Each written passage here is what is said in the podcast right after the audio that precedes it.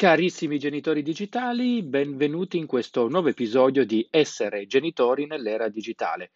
Io sono Ivan Ferrero, psicologo delle nuove tecnologie e con questo episodio vi voglio inaugurare un nuovo format che è quello degli speciali, ossia vi proporrò qui in podcast Ciò che produrrò tramite live, ad esempio su Facebook e su YouTube, oppure attraverso registrazioni di mie conferenze, oppure formazioni nelle scuole con i docenti, con i genitori e così via.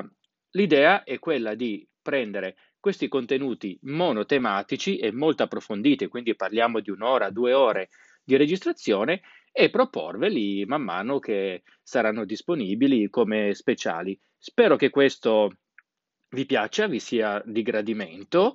Nel caso fatemelo sapere ai modi per contattarmi che trovate qui nelle note, oppure anche se non ve ne frega niente, oppure se avete in ogni caso suggerimenti da darmi a riguardo. Quindi Veniamo a noi. Di che cosa parleremo in questo episodio? In questo episodio parliamo di cyberbullismo. In questo speciale vedremo le differenti forme di cyberbullismo, che cos'è il cyberbullismo e soprattutto le differenze con il bullismo, i ruoli, come si propaga, come si origina. Vedremo anche poi le differenze che ci sono tra il cyberbullismo, il trolling, l'hate speech, accenneremo un po' a revenge porn, anche se per questo mi riservo una, uno speciale più dedicato, così come anche il trolling e hate speech, perché sono due cose un pochettino differenti rispetto al cyberbullismo tra ragazzi, come solitamente noi lo intendiamo. Parleremo poi degli spettatori, il ruolo degli spettatori, ossia perché eh, vediamo sempre tanti ragazzi che magari assistono all'evento ma non intervengono, vedremo che ci sono dei motivi ben precisi. E non è sempre questione di i nostri ragazzi non hanno valori, non hanno morale e così via, mi raccomando, e questo è molto molto importante. Vedremo anche come il bullo incontra la vittima, ci possono essere anche degli incontri, eh, delle corrispondenze tra personalità differenti e così via. Mm, non vi tolgo altro tempo, per cui entriamo subito dentro questo speciale e noi ci risentiamo poi alla fine. Questo speciale in particolare è tratto da una serie di live che ho fatto l'anno scolastico scorso, quindi 2018-2019, per conto del progetto Bull Out con eh, la cooperativa Metamorfosi, quindi in collaborazione con la cooperativa Metamorfosi in, ehm, nella scuola Galileo Galilei e Verdi, elementari e medie di Corsico. Buon ascolto. Allora, vediamo un attimo, eh, che cos'è il cyberbullismo? Beh, il cyberbullismo lo dice il nome in sé, cyberbullismo, in inglese cyberbullying, che è cyber più bullying. Questo già inizia un po' a chiarirci le idee, e però d'altra parte inizia anche un po' a trarci in inganno, però adesso lo vediamo, eh? perché ad esempio se, noi, se io parlo di bullismo, bene o male, tutti forse sappiamo di che cosa si tratta. Bullismo, o quello che io poi definisco bullismo tradizionale. Il bullismo è quella forma di aggressività, se vogliamo, di minaccia, anche per andare più pesanti, che una persona compie a danni di un altro. Però attenzione, il, la definizione di bullismo non termina qui, perché altrimenti eh, avrebbe, tantissime cose potrebbero essere considerate bullismo. Bullismo, in realtà, il bullismo come definizione prevede anche altre caratteristiche ad esempio, prima di tutto ci deve essere una, una ricorrenza negli atti, quindi in queste forme di aggressività. Eh, quindi un singolo atto non basta per essere definito bullismo. Eh, non per questo un singolo atto deve essere lasciato andare, ovviamente, non, non per questo dobbiamo lasciare correre però possiamo chiamarlo in altri modi, anche perché comunque poi vedremo nel corso sempre di questa live che in realtà tutte queste definizioni, questi paletti che noi stiamo mettendo adesso all'inizio ci servono poi anche per capire le modalità di prevenzione e le modalità di intervento riguardanti, beh, in questo caso più che bullismo, cyberbullismo, però partiamo dal bullismo, partiamo dall'origine, perché fino a vent'anni fa, se vogliamo, insomma, il cyberbullismo senza il digitale eh, ovviamente non esisteva. Quindi parliamo di bullismo, abbiamo detto c'è una ricorrenza, una reiterazione di, questo, di questi atti di aggressività eh, che sono poi delle aggressività nel senso sono imposizioni di potere nei confronti di un personaggio che è più debole o che comunque si mostra più debole.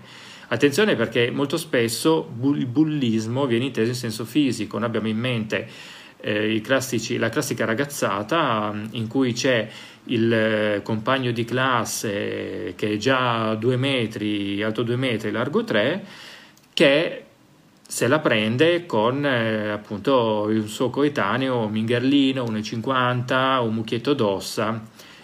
E quindi questo il primo compagno che se la prende in modo aggressivo, quindi in modo molto fisico e di conseguenza sfrutta la sua potenza fisica per cosa? Per rivalersi per vari motivi, eh, possono essere semplici vantaggi, ad esempio voglio il panino, voglio il tuo panino, oppure dammi i soldi, oppure anche semplicemente per vendetta se vogliamo, o comunque eh, per ottenere dei sollievi riguardo a determinati disagi, questo lo vedremo più avanti. Comunque nel nostro immaginario, parliamo, quando parliamo appunto di bullismo, abbiamo questa immagine, questa idea. Arrivo con calma poi tutto il resto. Quindi, dicevo, la reiterazione dell'atto. Eh, attenzione perché il, il, un ragazzo, ad esempio, che va dal suo compagno di classe e minaccia una volta, eh, lo minaccia una volta, tecnicamente non ricade sotto il termine bullismo. Con questo, ripeto, non vuol dire che si possa lasciare correre il gesto, però ci sono altre cose. Eh? Quindi attenzione perché il bullismo può avere sia valenze fisiche, e questo penso ormai sia capito, ma anche psicologiche, e che abbiamo anche delle forme di bullismo più a livello psicologico. Ora, tutto questo per arrivare a cosa? Se prendiamo questi elementi e li trasferiamo al cyber, bullismo, allora ecco che abbiamo dei parallelismi. Allora, il cyberbullismo, ah ecco, torno un attimo indietro, ehm, molto spesso lo stereotipo del bullismo, del bullo, in quanto ragazzo enorme, energumeno, alto eh, due metri, largo tre e così via, è anche dovuto al nome, bullismo, in italiano relativamente, ma se noi pensiamo a bull, bullying, da cui deriva, quindi inglese, termine inglese, anche se poi in realtà la vera origine non è inglese, è più olandese, vabbè adesso non entro nel merito, eh, però comunque deriva da bull, ossia toro, il che lascia proprio intendere la fortissima componente fisica del fenomeno, perché ci lascia intendere proprio un ragazzo toro, quindi enorme, che se la prende con eh, un altro ragazzo che è più piccolo. Ok? In realtà poi, andando avanti, eh, le, le, forme di bullismo possono essere anche più, dicevo prima, eh, più psicologiche. Poi abbiamo appunto il cyberbullismo, ad un certo punto è arrivato il digitale e con esso tutti i vantaggi ovviamente legati al digitale e al web e anche i rischi e le criticità legate al web. In che modo? A un certo punto nasce questo cyberbullismo, ossia Parliamo di un atto, quindi un atto di, possiamo sempre definirlo di aggressività, probabilmente sì, che viene perpetrato online, quindi attraverso i mezzi digitali. E questo è molto importante, ci arriveremo dopo quando parleremo del, del mezzo che eh, comunque eh, influenza il messaggio. Eh? Allora, quindi ecco perché cyber bullismo. Però attenzione, in questo caso, come potete immaginare, eh, il termine bullismo viene mantenuto solo per indicare una, mm, una certa eh, preponderanza, un certo dislivello di potere tra quello che potremmo definire cyberbullo e quello che potremmo definire cybervittima. Eh? Quindi perché in realtà poi entrando nel digitale le cose cambiano completamente, come potete immaginare. Eh, in realtà nel digitale noi non abbiamo ad esempio l'elemento fisico, quindi già lo stereotipo, o almeno l'immagine del ragazzo alto due metri, largo tre, bla bla bla, viene necessariamente a mancare. Non abbiamo più una situazione di, prepon- di prepotenza, di preponderanza, ecco, mettiamola così, fisica, ma abbiamo un discorso molto più mentale, perché nel digitale, lo sappiamo benissimo, conta meno la forza fisica, anzi in realtà non conta nulla, conta quanto ci sai fare sul digitale, quindi a livello sociale, a livello anche cognitivo, a livello tecnologico, perché no? Eh, perché un ragazzo che conosce meglio le tecniche, quindi la tecnologia, è in grado di eh, operare, di mh, generare un atto di cyberbullismo molto più efficace rispetto ad un ragazzo ignaro di tutto questo. Esattamente come eh, parlando di un ragazzo eh, molto bravo nel sociale. Perché? Perché il cyberbullismo, lo vedremo tra poco, è un fenomeno sociale e si nutre della viralità. Quindi ecco che un ragazzo che sa come rendere un post, può essere una foto, può essere una clip, ehm, virali, virale, allora ecco che è alla meglio. Quindi diciamo che cambia. Attenzione perché in molti casi, questo è un piccolo cappello iniziale che vi sto facendo, poi entreremo meglio nel dettaglio, in, ehm, in, alcuni casi, a me verrebbe da dire in molti casi, sia per esperienze sia per le, anche le statistiche, lo affermano, se noi parliamo di un atto di cyberbullismo tipico, tra virgolette, che avviene tra ragazzi, allora ecco che noi vediamo che il, ehm, quell'atto di cyberbullismo molto spesso, secondo le statistiche, anche nell'80% dei casi, secondo alcune statistiche, è la naturale estensione di un bullismo, cioè di un qualcosa che sta già avvenendo offline. Quindi, ad esempio, nei bagni della scuola, al centro commerciale, ai giardini o in uno spogliatoio o chissà dove. Questo anche è molto importante perché, perché noi spesso siamo portati a pensare, fortunatamente costo, con l'avanzare degli anni sempre meno, eh, comunque siamo sempre portati a pensare al digitale e all'analogico come due mondi completamente separati. Essendo due mondi per noi completamente separati, allora ecco che da una parte abbiamo il bullismo e dall'altra parte il cyberbullismo. Ma in realtà quello che io definisco cyberbullismo puro, ossia tra persone, non, necessari- non necessariamente ragazzi, attenzione, comunque tra persone che non si conoscono offline, in realtà eh, questi casi sono molto, almeno ancora sono molto molto eh, limitati, appunto.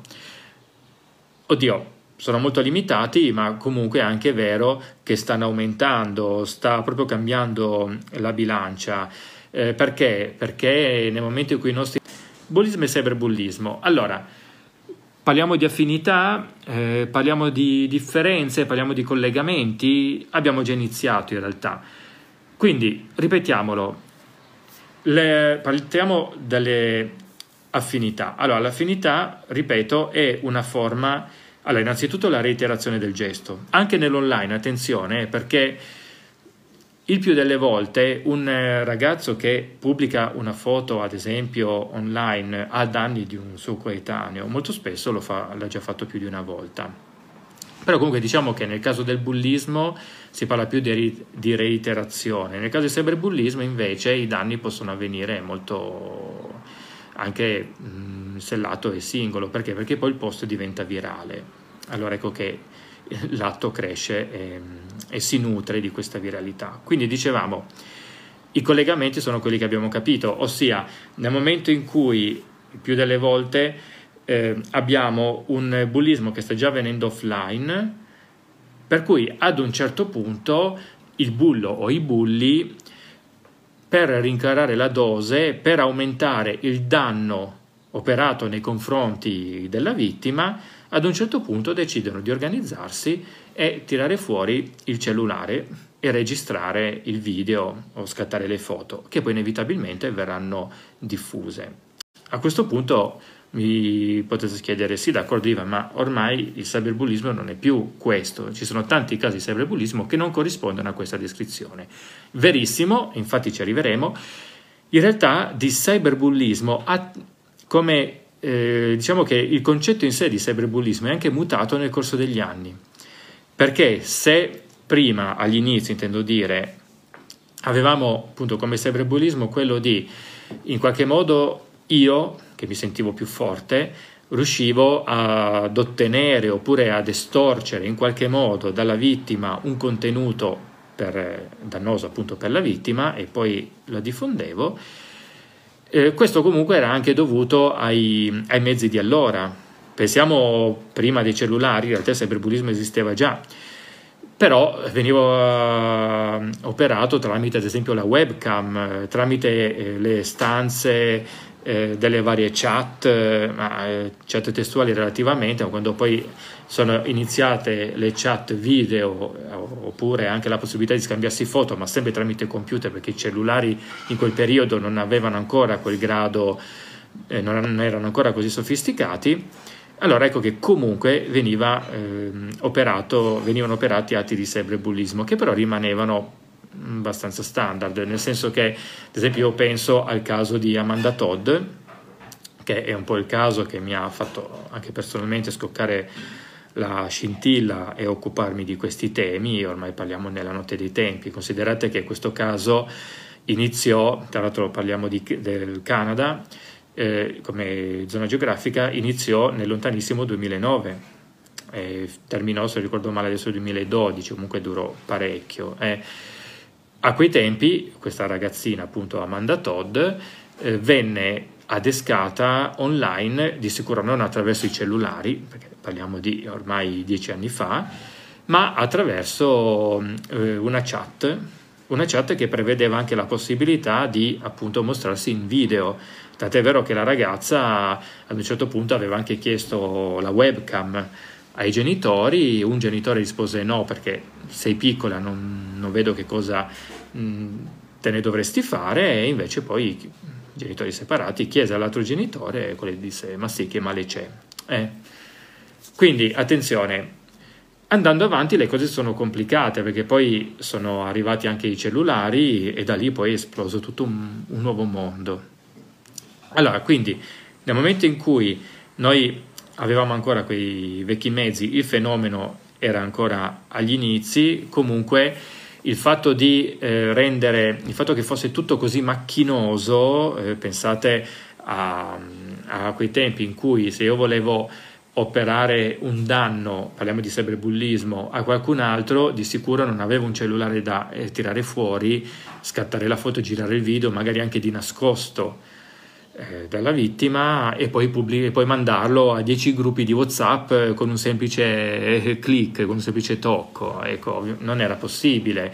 Allora cosa dovevo fare? Dovevo innanzitutto girare gli ambienti digitali eh, giusti, dove sapevo che giravano un po' queste persone, oppure cioè, personaggi magari deboli su cui prendermela, oppure se volevo veramente fare un torto ad una persona che conoscevo già, quindi che conoscevo già dal vivo, dovevo capire in, in, quali chat ad esempio girava, entrare in queste chat e in qualche modo convincere la persona a mandarmi questi contenuti. Eh, e poi ovviamente tradirla e così via. Questo ovviamente non è l'unico modo, per carità, sarebbe lungo a spiegare tutti i modi, però questo per dire quanto era macchinoso. Oggi è molto più semplice, ovviamente, perché? Perché, ripeto, tiro fuori il cellulare, tac tac e via. Spesso anche a insaputa della persona. Infatti pensiamo a tutti i casi, purtroppo la maggior parte mi verrebbe da dire, tantissimi comunque, i casi in cui la vittima si accorge di essere stata bersaglio di un atto di questo tipo anche diversi giorni dopo, quando ormai tutti gli amici, tutta la scuola, tutto il quartiere già sanno eh, prima della vittima, già conoscono questa cosa e quindi molto spesso la vittima lo viene a sapere addirittura dopo. Ok? Quindi, inoltre è um, aumentata fortunatamente, a questo punto dico io, anche la consapevolezza da parte delle persone riguardo alla complessità di questo discorso, per cui se prima nell'immaginario collettivo, eh, si parlava di mm, eh, cyberbullismo eh, e si pensava appunto un po' a questa scena abbastanza standard, allora ecco che andando avanti si è capito che in realtà esistono tante forme di, di cyberbullismo. Abbiamo detto abbiamo differenti tipi di cyberbullismo che potremmo definire eh, cyberbullismo. Allora, abbiamo parlato di quello che io definisco cyberbullismo tradizionale e quindi lo ripeto per chi si fosse sintonizzato in questo momento, ossia un cyberbullismo in cui, che è un po' quello che avviene solitamente tra ragazzi, attenzione, anche come statistiche, ossia esiste già un bullismo fuori dai cellulari e ad un certo punto, per incarare la dose, i bulli decidono di prendere, di produrre un contenuto video, foto, quello che è, e ricondividerlo online in modo da eh, ingrandire, dare maggiore potenza mh, al danno nei confronti della vittima. E è anche un po' quello che potremmo definire cyberbullismo ibrido, se proprio vogliamo. Poi abbiamo quello che io definisco cyberbullismo puro, ossia questo è proprio un tipo di cyberbullismo che avviene online, punto. Il, chi compie l'atto e chi lo subisce, perché è meglio parlare in, questo, in questi termini che non di bullo vittima, lo vedremo dopo, vedremo dopo perché, eh, comunque, dicevo, eh, le due parti non si sono mai viste dal vivo. Ad esempio, anche in termini estremi, che so, eh, il ragazzo degli Stati Uniti che diventa vittima di una persona, comunque una persona degli Stati Uniti, dagli Stati Uniti che diventa vittima di una persona che vive in Nuova Zelanda, in eh, in Russia, che ne so, in Italia e così via. E quindi è un tipo di cyberbullismo che veramente mm, va oltre eh, le normali, le classiche concezioni, anche le nostre classiche concezioni mentali, se vogliamo. Perché? Perché non ha confini e non ha limiti. E ancora di più eh, rende anche più difficile il trattamento, anche se vogliamo terapeutico, ma non solo, comunque l'intervento, eh, perché io posso avere sotto mano chi ha subito il gesto, ma mi viene difficile, se non addirittura impossibile, riuscire ad andare a prendere chi l'ha compiuto. Attenzione, non parlo necessariamente di punizioni, ma anche proprio di trattamento, per cui mi dovrò concentrare su uno di questi aspetti. Quindi questo è quello che io definisco cyberbullismo puro. Abbiamo poi ecco, il porn revenge, attenzione perché molti confo- associano, vabbè, realtà sociale è giusto, però confondono, mischiano il sexting con il porn revenge. Attenzione perché il sexting non necessariamente diventa porn revenge, eh, anche se il porn revenge può essere una delle, delle conseguenze, uno dei seguiti, diciamo, del sexting. Che cosa intendiamo per questo? Vediamo un po'. Sexting, come dice mm, il termine, cioè una, un'unione inglese appunto tra sex e texting, ossia texting in inglese è l'atto di inviare messaggi. Eh, noi sappiamo benissimo che i nostri cugini anglosassoni sono bravissimi a prelevare un, eh, un nome e farlo diventare un verbo. E quindi da text sono riusciti a, a, coniare il termine texting, ossia inviare, proprio scrivere e inviare messaggi.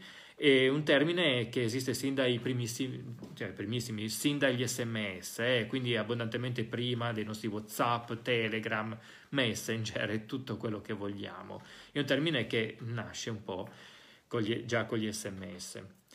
Eh, sex perché? Perché eh, rappresenta l'atto, la pratica, se vogliamo, di inviare ad un'altra persona un contenuto particolarmente hot, solitamente di noi stessi. Pensiamo ad esempio a, all'uomo o alla donna, cioè a una coppia che per rendere un po' più piccante il rapporto di coppia si condivide foto abbastanza scottanti. Ora, fin qui nulla di male, giusto? Nel senso, le persone, la coppia adulta sono in comune accordo, si, finché si scambiano materi- questi materiali tra di loro, che male c'è? In effetti di per sé nessuno, differente discorso dei ragazzini ovviamente, però in questo caso stiamo, stiamo parlando di adulti. Fin qui nulla di male di per sé. Il problema qual è? Che può capitare, perché purtroppo capita, che ad un certo punto la coppia scoppi. Se scoppia in malo modo, quando scoppia in malo modo, può capitare che uno una delle due parti, magari quella che si sente più tradita, più oltraggiata, eh, che si è sentita più illusa, quello che vogliamo, ecco che, che cosa succede? E decide di vendicarsi. Iniziano nutrire sentimenti di vendetta. Allora a quel punto che cosa fa? Dal momento che ha tutti questi contenuti hot, anziché cancellarli come si dovrebbe fare, perché ormai la coppia non esiste più, quindi tu non hai più il diritto di tenerti sul tuo cellulare quelle foto, che cosa fa? Per vendicarsi decide di pubblicarle eh, come e di pubblicarle proprio su internet, quindi renderle molto pubbliche, oppure ricondividerle eh, attraverso WhatsApp eh, e altre applicazioni di messaggistica. Comunque di ricondividerle, magari anche denigrando, no? tipo guardate che deficiente questo, oppure guardate che porca e così via. Eh, adesso questi sono termini molto leggeri di quelli che molto più leggeri di quelli che solitamente si leggono in situazioni di questo tipo, ve lo assicuro e potete immaginarlo. Allora ecco che scatta la vendetta porno, il, il cosiddetto porn revenge. Allora è lì che iniziano i problemi, non tanto il sexting in sé.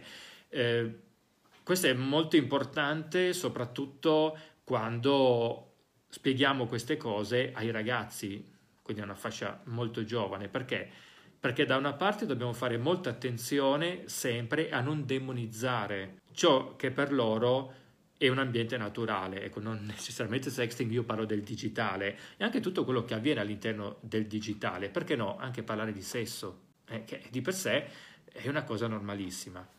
Quindi attenzione a non demonizzare questo da una parte, dall'altra però bisogna far capire ai ragazzi la pericolosità di certi gesti e i rischi che si corrono nel compiere determinati movimenti. Quindi nel momento, soprattutto in qualità di genitori e anche in qualità di operatori che poi devono spiegare, vanno a spiegare queste cose ai nostri ragazzi, dobbiamo, ecco perché noi dobbiamo avere ben presente la netta, cioè netta, vabbè, la distinzione tra sexting e porn revenge. Ripeto, il sexting non necessariamente è porn revenge, non necessariamente genera porn revenge.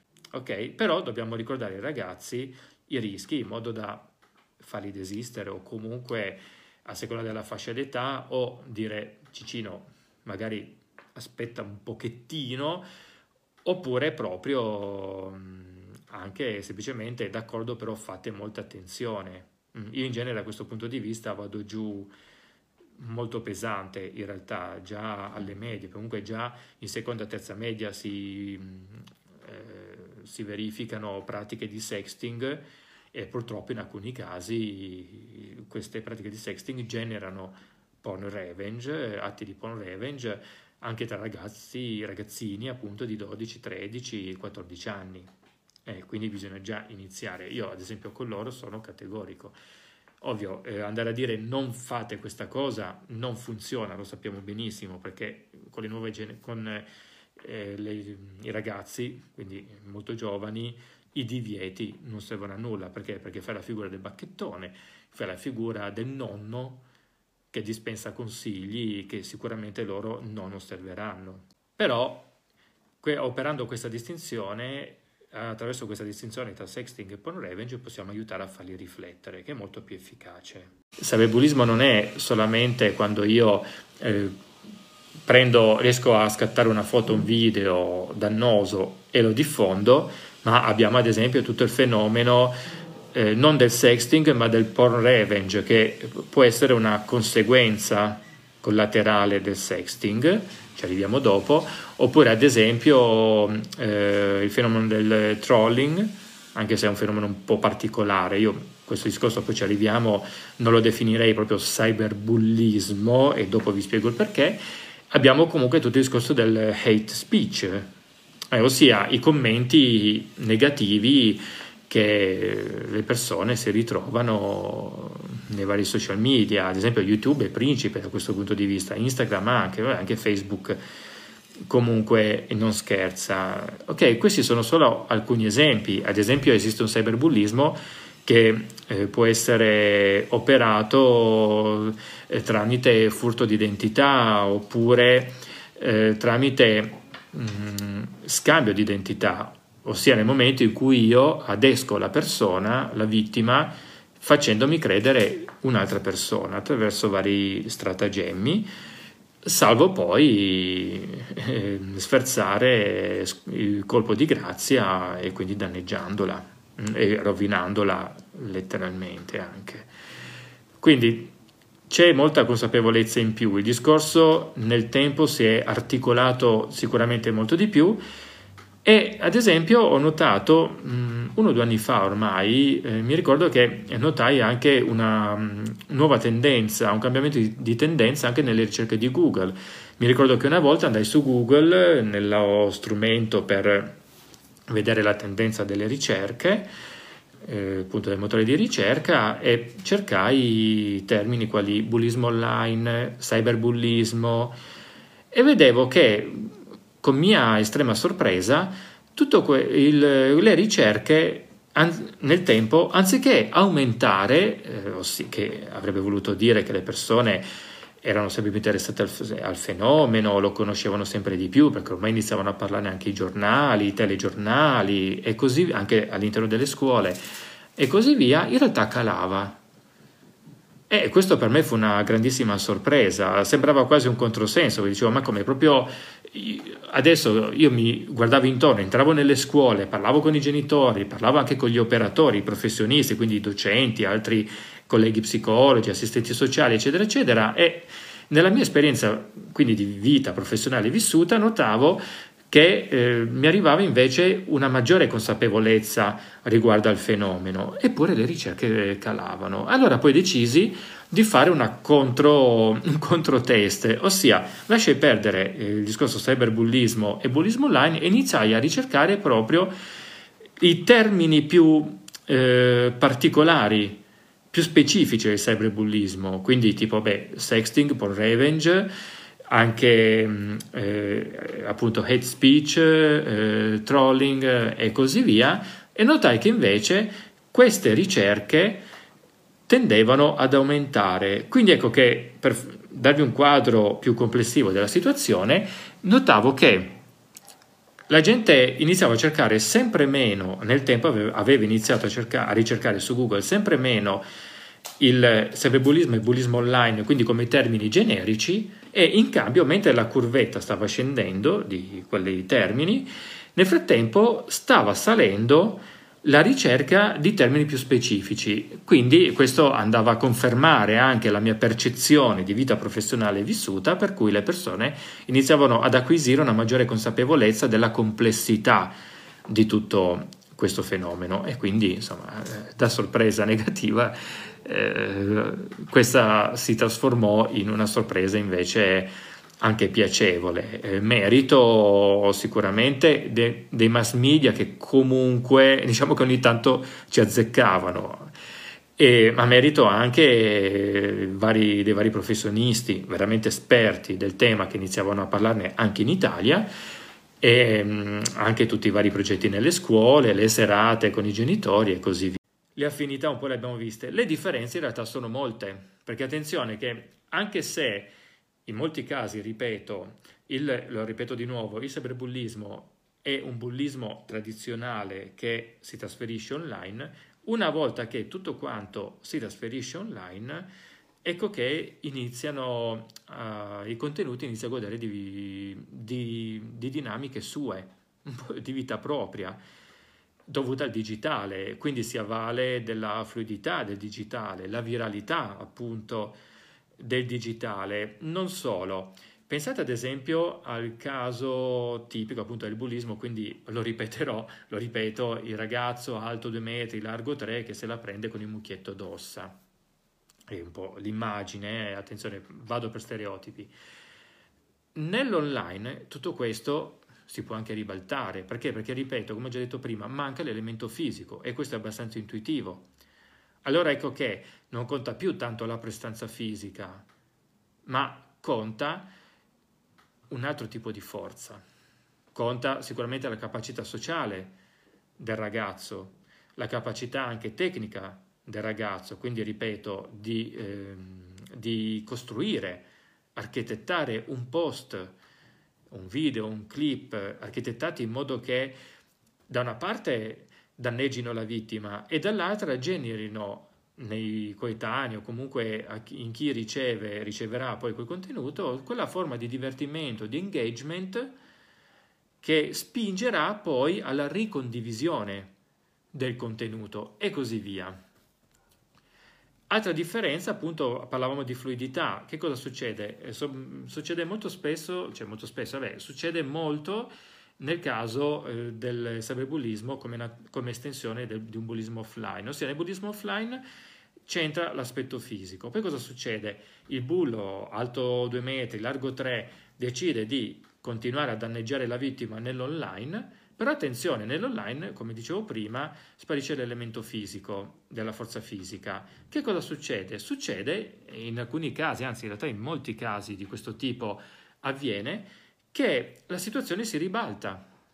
Per cui nel momento in cui il contenuto finisce online, succede che magari appunto il ragazzo alto 2 metri, largo 3, nell'online è meno capace del mucchietto d'ossa, e magari il mucchietto d'ossa è il classico nerd, mettiamola, pensiamola così, che passa tutto il giorno davanti ai suoi dispositivi elettronici, magari davanti al computer, per cui nell'online si sa girare, si sa girare molto di più. Allora ecco che in, può succedere molto tranquillamente che la vittima nell'online diventi a sua volta il bullo. Però attenzione, parliamo di diventare bulli non come nel bullismo tradizionale per cui eh, la vittima inizia, continua a nutrire dentro di sé dei sentimenti di odio e di vendetta, allora poi scarica questa rabbia, questi sentimenti, prendendosela a sua volta con un altro personaggio debole. Parlia, e quindi la, vit- la nuova vittima non è il bullo, il primo bullo. In questo caso parliamo proprio di una rotazione di ruoli. Per cui da una, prima abbiamo il bullo che se la prende con la vittima, ad, ad un certo punto è quella vittima stessa che inizia a rivalersi sul bullo, su, proprio su quel bullo, non su un'altra vittima terza. Questo è molto importante. Altre differenze sempre legate al digitale, ad esempio il ruolo degli spettatori, perché molto spesso, eh, io lo dico sempre quando incontro i, i, genitori, i docenti, comunque gli adulti, eh, molto spesso i mass media eh, tendono a, a, puntare i riflettori sul bullo e sulla vittima, il cyberbullo e la cybervittima, mettiamoli così. Perché? Perché la vittima è la poverina che ha subito, eccetera la vittima appunto è quella che ha subito, quindi poverina, il cucciolo indifeso, eccetera, eccetera. Mentre invece il bullo viene visto come quel grandissimo bastardo, o quella grandissima bastarda.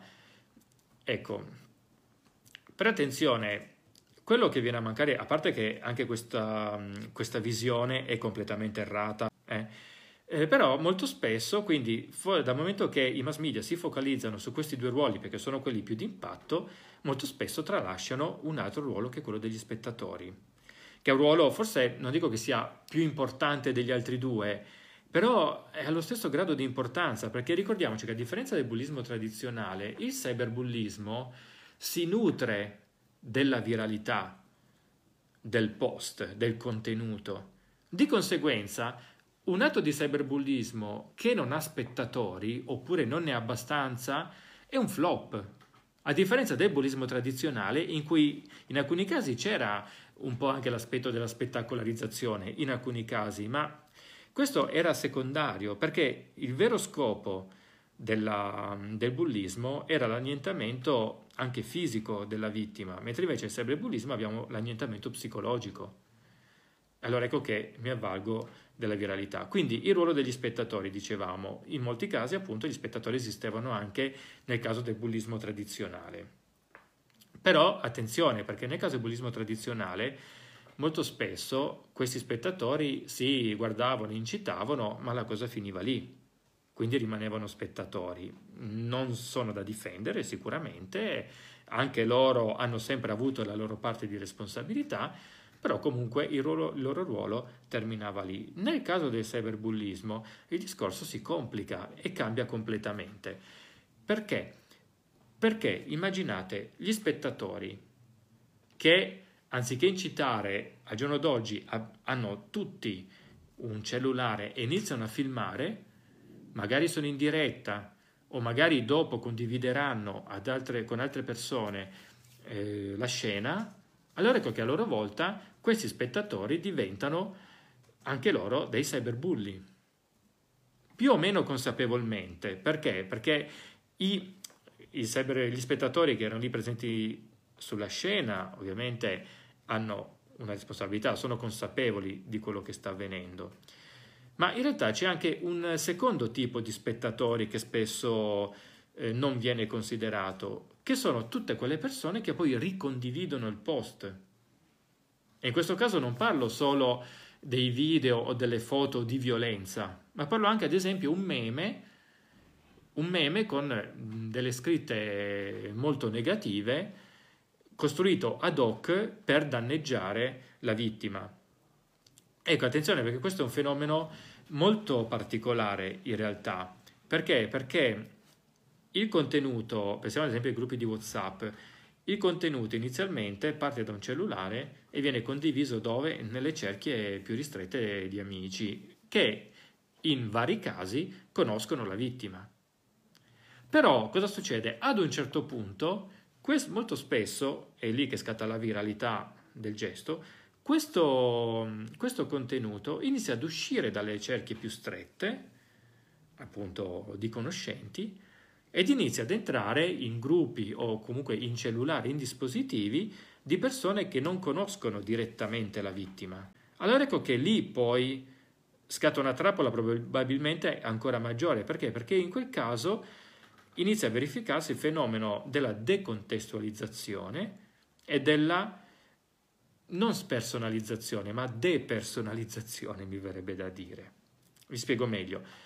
Decontestualizzazione perché? Perché se a me arriva un meme, magari con una frase molto cattiva, che però costruita per... Eh, nel momento in cui il contenuto, appunto costruito ad hoc, eh, arriva a me e io conosco la vittima, allora sicuramente ho dei pensieri. Ma nel momento in cui quel contenuto mi arriva e io non conosco la persona che, che, è oggetto di quel meme, ad esempio, o di quella frase spiritosa, mi verrebbe da dire bastarda, allora ecco che per me quello è semplicemente uno, de- diventa uno dei tantissimi memi che si trovano su internet. Pensate ad esempio ai memi che vi arrivano eh, magari dove c'è la foto, il classico scatto rubato in metropolitana, dove c'è una persona in un certo atteggiamento con delle frasi eh, veramente spiritose ma in modo negativo. Ora, sono spiritose in modo negativo, però a noi viene comunque da ridere, da sorridere, sono molto sarcastiche. Eh? Ora, la domanda è, ma noi ci, siamo, noi ci chiediamo mai se quella persona ha piacere o meno ad essere derisa in questo modo? Questo, ad esempio, è un elemento di riflessione che io lancio sempre ai ragazzi che incontro, che incontro nelle scuole, perché molto spesso il cyberbullismo si perpetra in questo modo, a livello quasi, non dico inconsapevole, però in modo molto sottile, appunto. Perché? Perché mi arriva un meme di questo tipo, per me è solamente un meme spiritoso, anzi, proprio perché spiritoso, sarcastico, eh, mi viene voglia di ricondividerlo ad altre persone, perché? Perché così ci facciamo due risate insieme. Peccato che dietro questo meme ci sia una vittima. Eh, quindi questa è la decontestualizzazione e anche eh, collegato depersonalizzazione, proprio perché io non conosco quella vittima e quindi per me comunque quel meme ha un valore affettivo, diciamo, più neutro, più decisamente più leggero, più banale. Valore affettivo parliamo anche di empatia l'anatomia di un atto di cyberbullismo. Attenzione perché in questo caso per anatomia di un atto di cyberbullismo, un, il cyberbullismo, quello che noi potremmo definire, tra virgolette, quello che definisco tradizionale, quello standard che avviene tra ragazzi.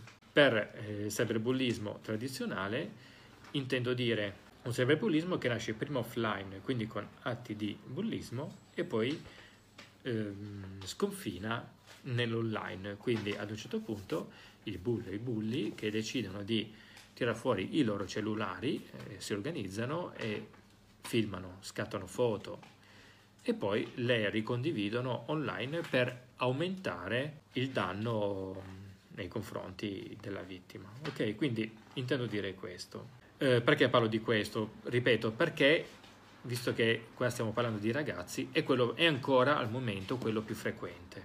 Partiamo da vari elementi. Noi abbiamo definito i tre attori, che sono il bullo, la vittima e gli spettatori. Attenzione, specifico, molto importante questa, questo, ossia in realtà noi parleremo di bullismo, vittime e spettatori per comodità di discorso, per intenderci, diciamo, e eh, per comodità di studio.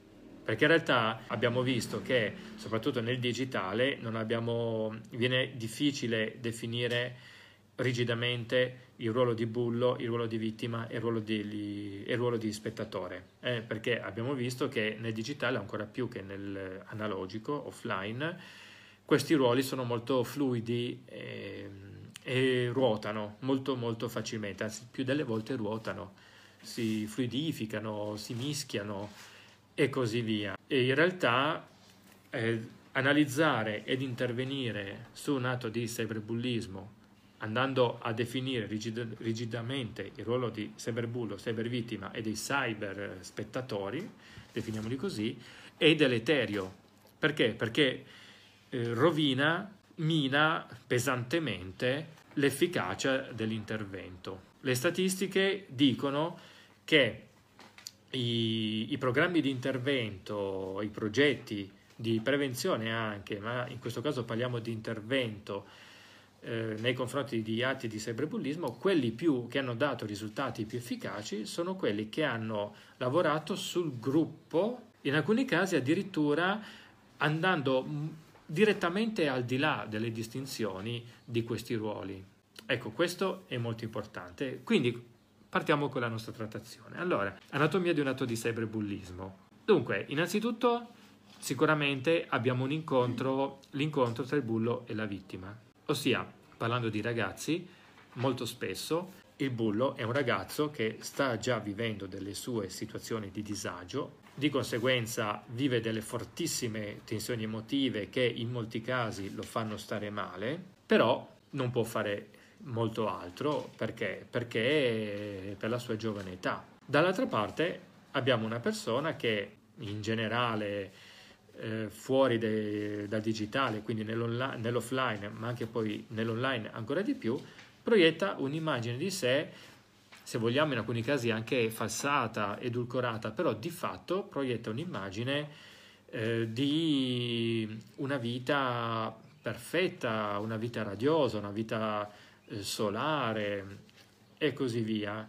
Ora, questa immagine arriva al bullo, quindi al ragazzo che sta vivendo fortissimi eh, momenti fortissimi disagi e in qualche modo questa immagine, questa proiezione fa scattare una scintilla nell'altro ragazzo, ossia alimenta nel ragazzo la consapevolezza dei disagi della sua vita. E questo a sua volta che cosa comporta? Comporta che la tensione sale, il ragazzo che prima in qualche modo riusciva a gestire questi stati di tensione eh, molto spesso facendo finta di niente, quindi illudendosi eh, di vivere una vita tutto sommato abbastanza tranquilla, standard, allora ecco che questa, la proiezione che gli arriva lo smuove nuovamente, genera una tensione così forte, emotiva, una tensione emotiva così forte, che ad un certo punto questo ragazzo non è più in grado di gestirla. In qualche modo deve scaricarla. Come può scaricarla? Un adulto sicuramente avrebbe più possibilità, ad esempio se io osservo una persona, la vita di una persona, comunque come questa persona me la proietta e questa proiezione genera in me un disagio perché penso, cavoli, allora la mia vita veramente non, non sta andando bene, inutile che io faccia finta di nulla, io in quanto adulto ho anche, ipoteticamente parlando, delle buone capacità di modificare la mia vita, di iniziare a muovermi per migliorare la vita. Ecco, questo può essere l'elemento, diciamo, positivo, quella che potremmo definire invidia positiva, ossia io vedo un'altra persona che sotto certi aspetti reputo, percepisco come migliore di me, la cosa mi fa arrabbiare, però è una rabbia che non è negativa, anzi è positiva perché mi smuove. Ed è quella rabbia, quella, se vogliamo, anche carica, aggressiva, che anziché venire proiettata contro l'altra persona, mi smuove e mi fa dire adesso basta, ne ho, ne ho le cosiddette piene adesso devo cambiare, cioè questa vita non va più bene, devo cambiare. Allora ecco che inizia ad operare, a compiere vari movimenti per riuscire a migliorarla. Però attenzione, io sono un adulto, un ragazzino, soprattutto di una certa età, non ha tutti questi strumenti.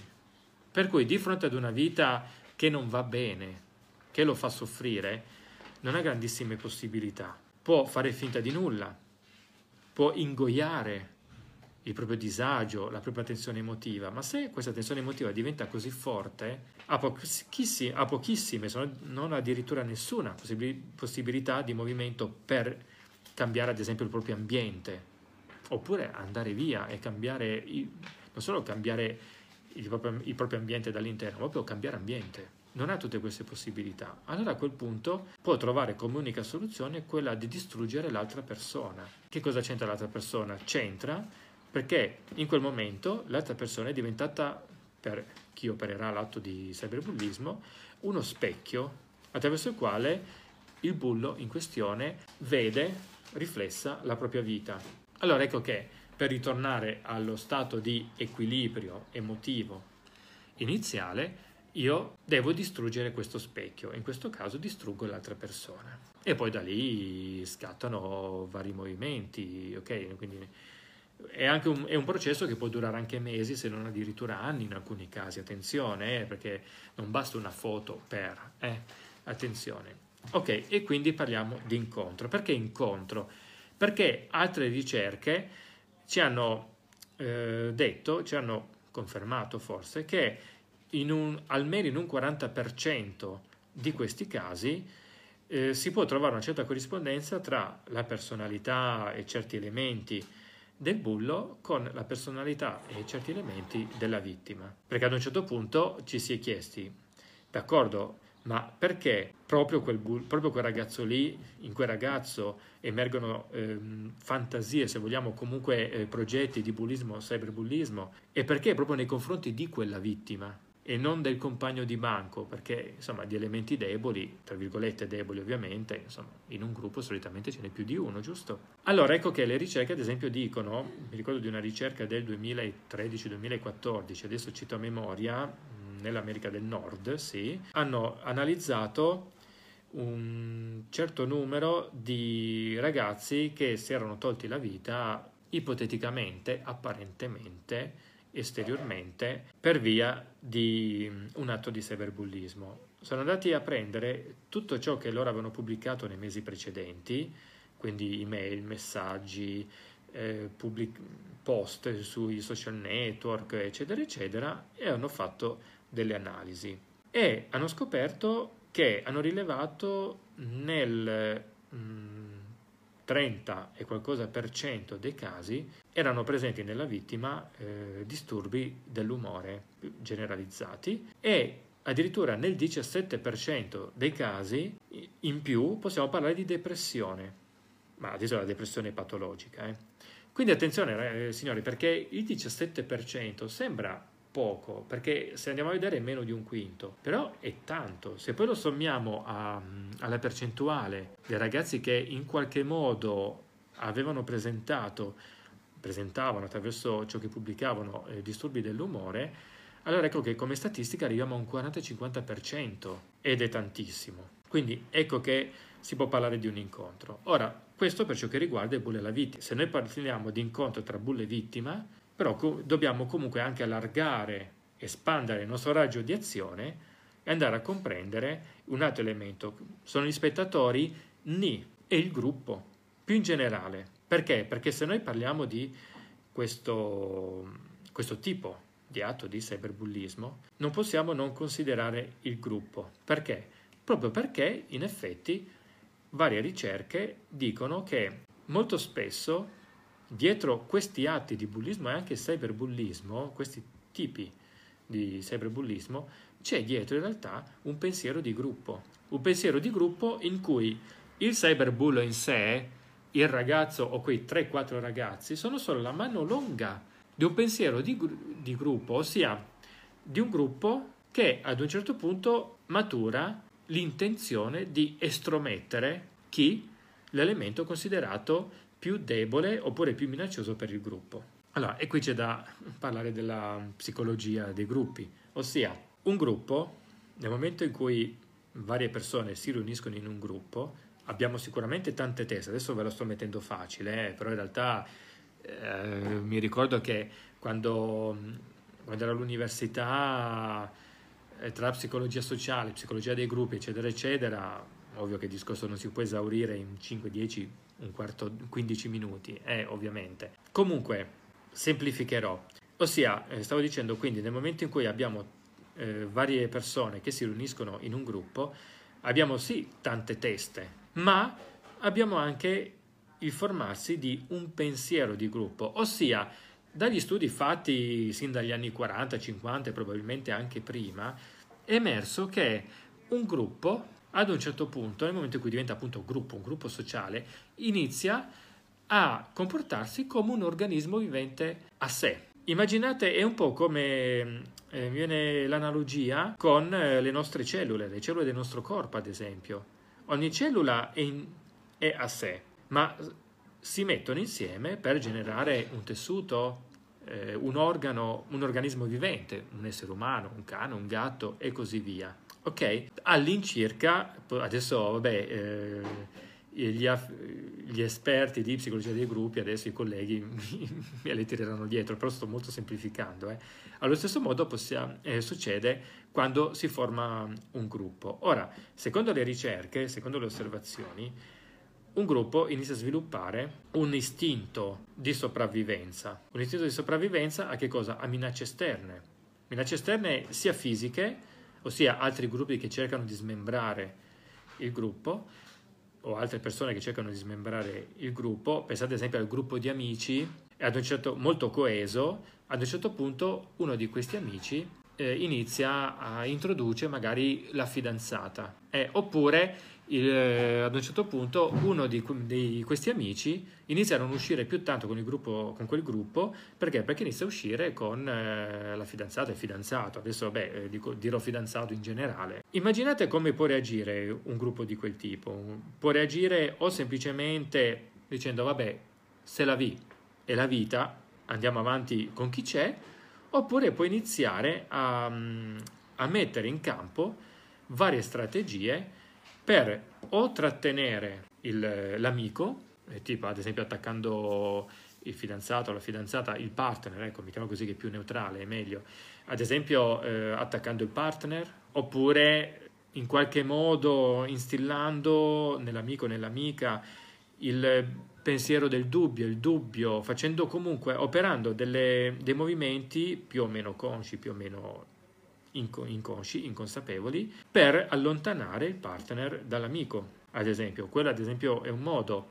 Oppure ad un certo punto può operare delle, dei movimenti per cui la, è l'amico stesso che ad un certo punto decide di andarsene, di uscire dal gruppo. Ad esempio, il gruppo può iniziare a diventare ipercritico nei confronti di questo amico o nei confronti della, del partner di questo amico, per cui ad un certo punto l'amico dice vabbè basta, mi avete stufato, io me ne vado, eh, litigi e via di questo passo. Certo, avvengono dei litigi, il gruppo si destabilizza, ma una volta risolta questa eh, la questione, ecco che il gruppo può ritornare al suo equilibrio originale.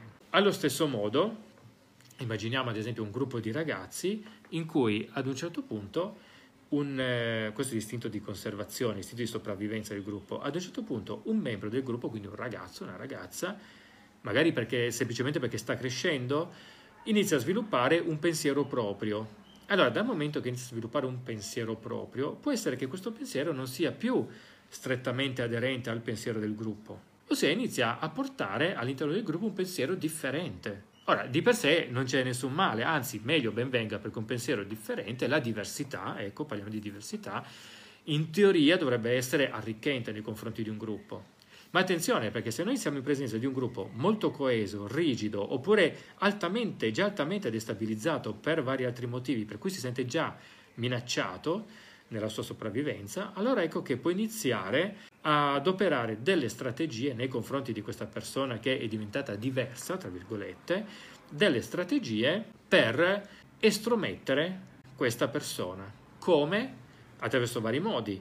può, può, ci possono, possono accadere eh, ad esempio attraverso eh, strategie di mobbing, per cui ad un certo punto è la, persona, è la persona stessa che sente di non avere più nulla che spartire con quel gruppo e man mano inizia ad abbandonarlo e se ne va. E quindi il gruppo è appagato, si ritranquillizza perché ha ritrovato il suo equilibrio. L'elemento diverso, quindi minaccioso, è stato allon- gentilmente allontanato.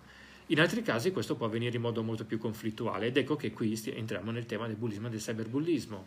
Per cui ad un certo punto il gruppo si sente in dovere di annientare la persona portatrice di pensiero differente in modo da ritornare al pensiero di gruppo originario. Ecco perché il pensiero di gruppo è molto importante ed ecco perché, e questo spiega il perché, torno a ripetere, i, questo, per questo tipo di cyberbullismo i progetti di intervento migliori sono stati quelli che hanno abbandonato, che in alcuni casi proprio non lo prendevano minimamente in considerazione, non li prendevano minimamente in considerazione i ruoli di cyberbullo, cybervittima, spettatori, ma andava ad intervenire sul gruppo, quindi sul pensiero di gruppo, sullo stato emotivo del gruppo. Questo qui spiega in parte, in parte attenzione, anche il perché eh, si verificano poi quei casi in cui ci sono i due, bullo e vittima, che litigano, che se ne fanno di ogni, e il gruppo non interviene. Non è l'unico motivo, può essere uno dei motivi. Oppure addirittura il gruppo che incita il bullo. Non spiega completamente, però eh, ci dà una chiave di lettura molto potente. Gli spettatori, gli spettatori sono, secondo me, esa- non esagero eh, dicendo che sono i principali attori di tutto questo. Perché? Perché torno a ripeterlo, come ho detto all'inizio, un atto di cyberbullismo che non diventa virale è un flop, è un fallimento. Perché l'idea un, del cyberbullismo è proprio quella. È proprio quella di, perdonatemi il termine, ma di smerdare la vittima il più possibile. Quindi sfrutto l'online e la diffusione dei contenuti per eh, ingrandire, ingigantire, per dare più potenza a questo mio progetto in quanto cyberbullo. Gli spettatori, questi ragazzi che ehm, magari alcuni incitano, ma anche quando non incitano, che cosa fanno? Non incitano alla, all'atto, che cosa fanno? Magari stanno zitti, filmano o comunque non intervengono. Allora, qui ci sarebbe da dire molto, anzi, diciamolo. Allora, innanzitutto abbiamo vari elementi riguardo agli spettatori abbiamo l'elemento della spettacolarizzazione. Ora, eh, io, chi mi segue da tempo ormai l'ha capito, a me non piace demonizzare le nuove tecnologie, il digitale. Eh, non solo non mi piace perché io non sono fatto così, perché mi piace sempre guardare il bianco e il nero di tutte le situazioni, ma anche perché non è il caso di demonizzarlo.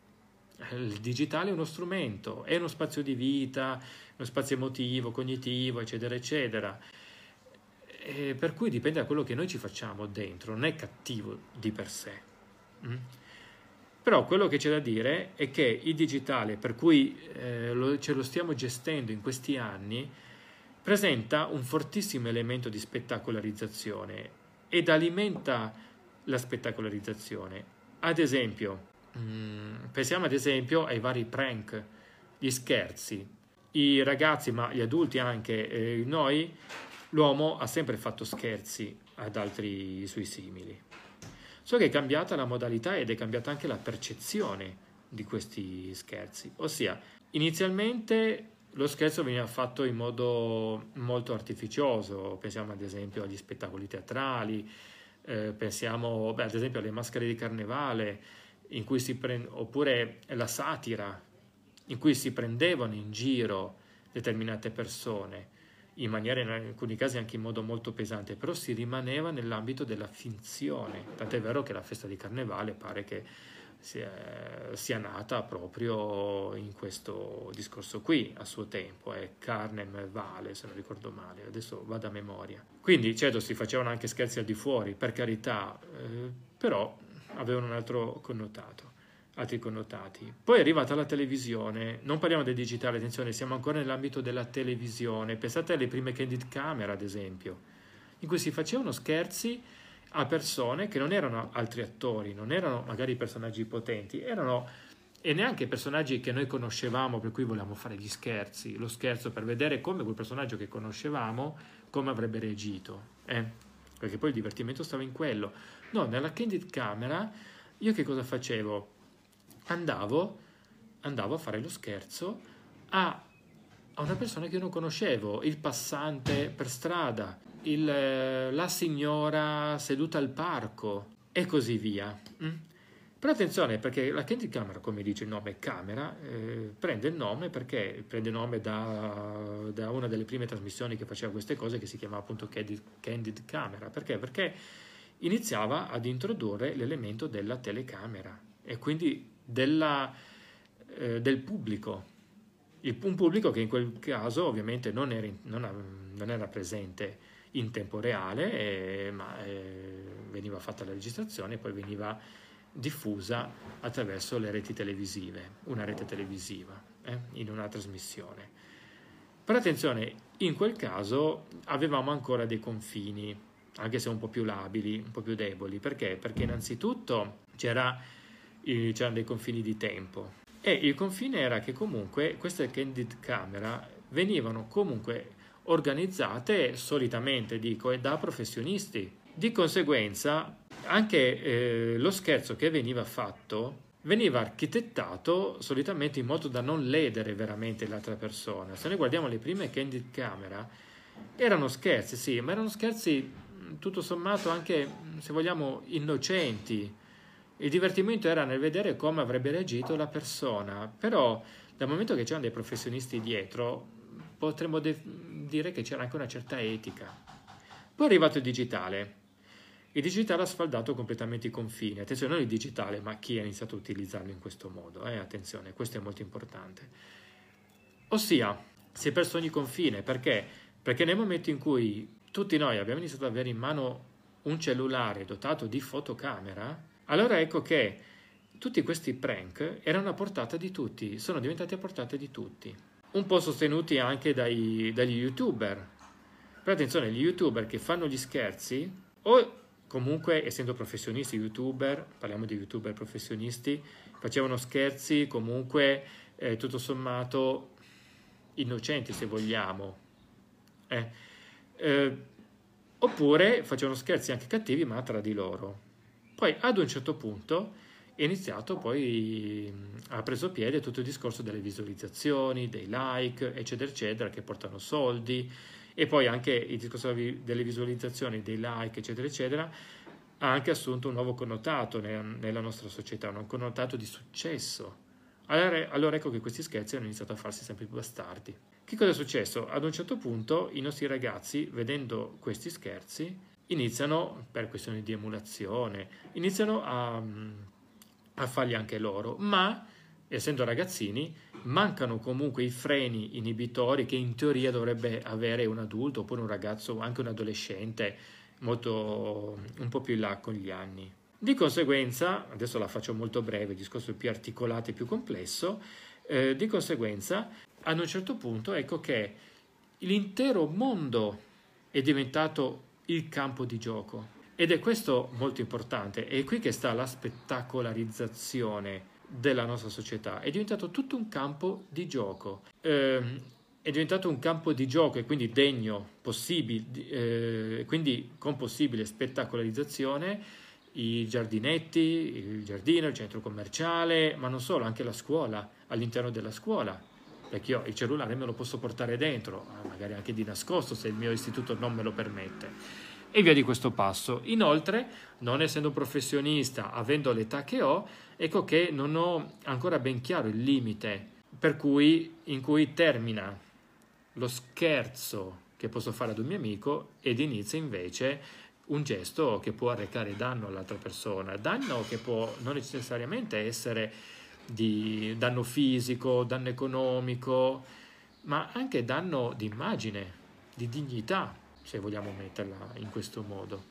Ok, quindi eh, c'è sicuramente questo elemento. L'altro elemento è anche quello che viene definito nella psicologia sociale, eh, nella sociologia, eh, il bystanders effect, che è letteralmente l'effetto spettatori. Ossia, ancora prima del digitale, la psicologia sociale, la psicologia dei gruppi, la sociologia, eccetera, eccetera, hanno studiato il fenomeno per cui accade un evento, un qualcosa ad una persona, intorno ci sono altre persone, anche semplici passanti, che però non solo non, non, non sto dicendo che non si fermano, ma che magari assistono e rimangono a guardare, assistono all'evento e quindi rimangono ad osservarlo, ma non intervengono. Allora, noi spesso siamo soliti pensare a, a mancanza di empatia, in alcuni casi sicuramente abbiamo anche questa,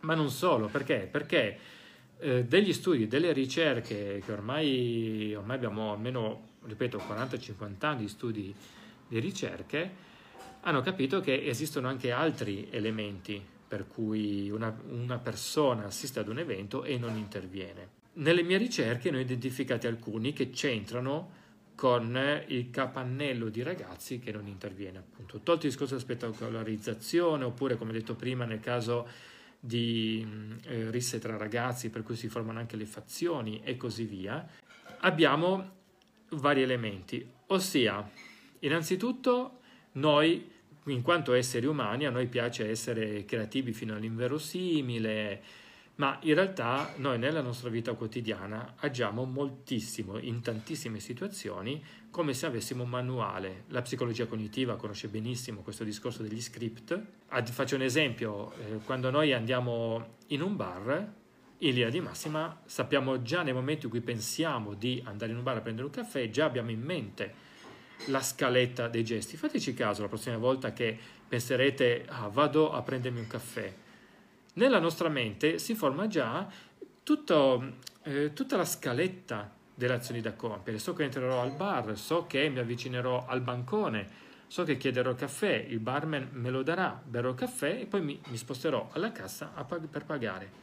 In alcune zone invece so che farò il contrario in alcune zone, eh, ad esempio a Milano capita spesso, eh, io so, oppure in alcuni bar, ad esempio, tipo pensiamo al bar dell'autogrill, che cosa succede? Io so che invece il discorso è l'esatto opposto. Io prima arrivo, entro nel bar, prima vado alla cassa, ordino il caffè, pago, prendo lo scontrino e con lo scontrino mi reco al bancone, lo faccio, lo mostro al barista e il barista me lo prepara. Fate caso, così, punto. Noi quando ci richiama al bar, non stiamo a ragionare prima, ma vediamo un po', eh, chissà come funzionerà lì.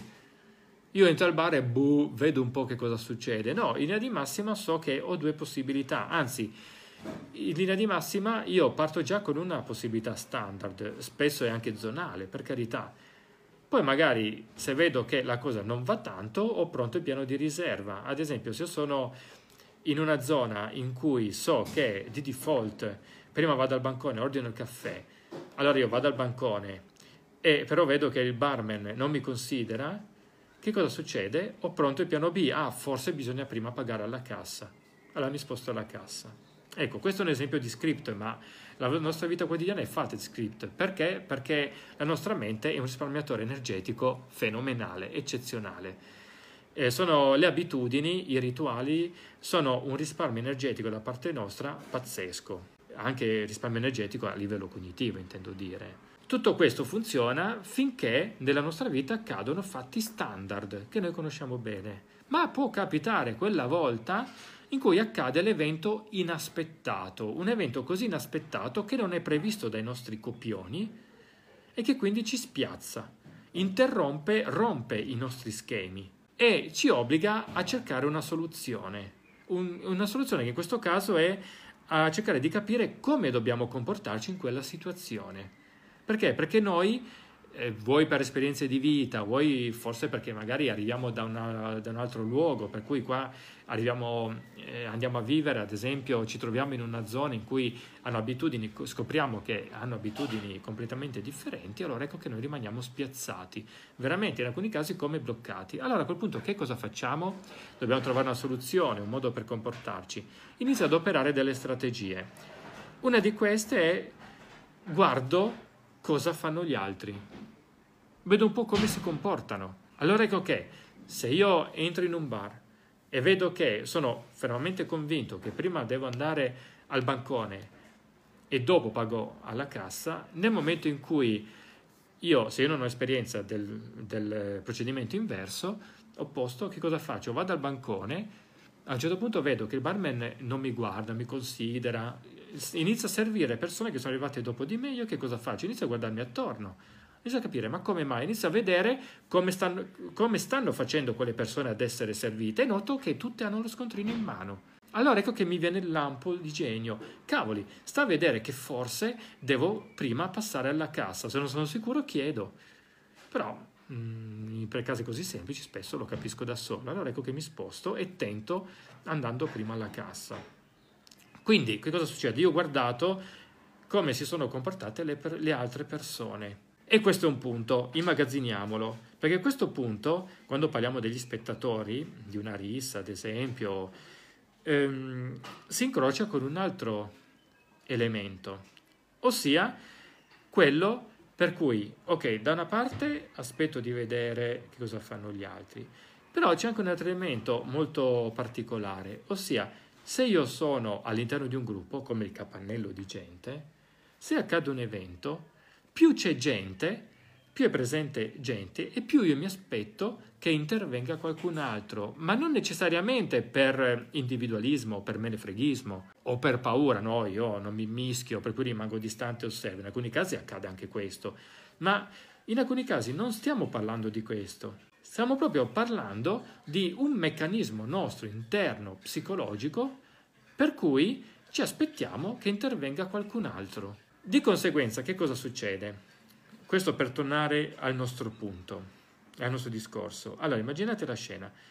Noi abitualmente noi giriamo in eh, zone in cui mh, mm, capita raramente o fortunatamente quasi mai di assistere con i nostri occhi ad una persona che picchia un'altra. Che cosa succede? A un certo punto noi assistiamo a questa scena. All'interno di questa scena iniziano a formarsi, a, a formarsi il capannello di gente. Quindi io da una parte sono spiazzato, perché dico, cavoli, ma in questi casi come si interviene? Boh. Per cui rimango già un attimo spiazzato. A quel punto mi guardo intorno perché inizia a formarsi altra gente e vedo che gli altri non intervengono. Rimangono a guardare. Allora questo mi spiazza ancora di più e mi frena ancora di più dall'intervenire perché non capisco come, de- come io mi debba comportare. In più inizia ad arrivare tanta altra gente per cui anche quando capisco che qualcuno dovrebbe intervenire, tac, attenzione, ecco, qualcuno ma attenzione ragazzi, perché signori, perché qualcuno non è una persona, qualcuno è indefinito. Un qualcuno nel gruppo deve intervenire. Allora ecco che rimane l'impasse e non si interviene. Attenzione perché anche tutto questo va a, a corroborare l'idea, la teoria, potremmo definirla così, del pensiero di gruppo quando trattiamo di un atto di bullismo e cyberbullismo quando lo analizziamo, perché anche questo è un pensiero di gruppo. Il gruppo che non interviene, nessuno interviene per vari motivi. Allora ecco che anche a me, se venisse, anche quando viene in mente, eh, cavoli, qualcuno deve intervenire, non, non, lo sta facendo nessuno, dovrei intervenire io, ecco che però non intervengo.